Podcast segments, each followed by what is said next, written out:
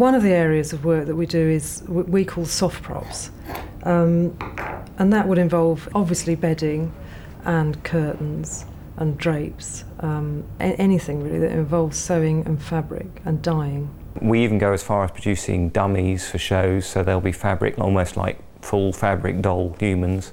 Um, that side of things.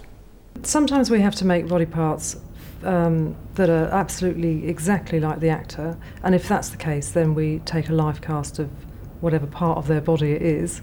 Um, usually it would be the head, because usually it's a severed head situation, and we can't obviously use his own.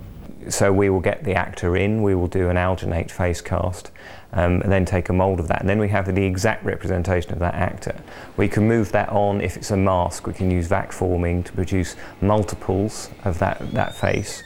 Or if it's more detailed, if we've got a severed head, say, quite a few productions have severed heads in, um, we will take a full head mould, sculpt into that, cast that out, cover that with fake blood. So when it comes on stage, it looks like the real actor.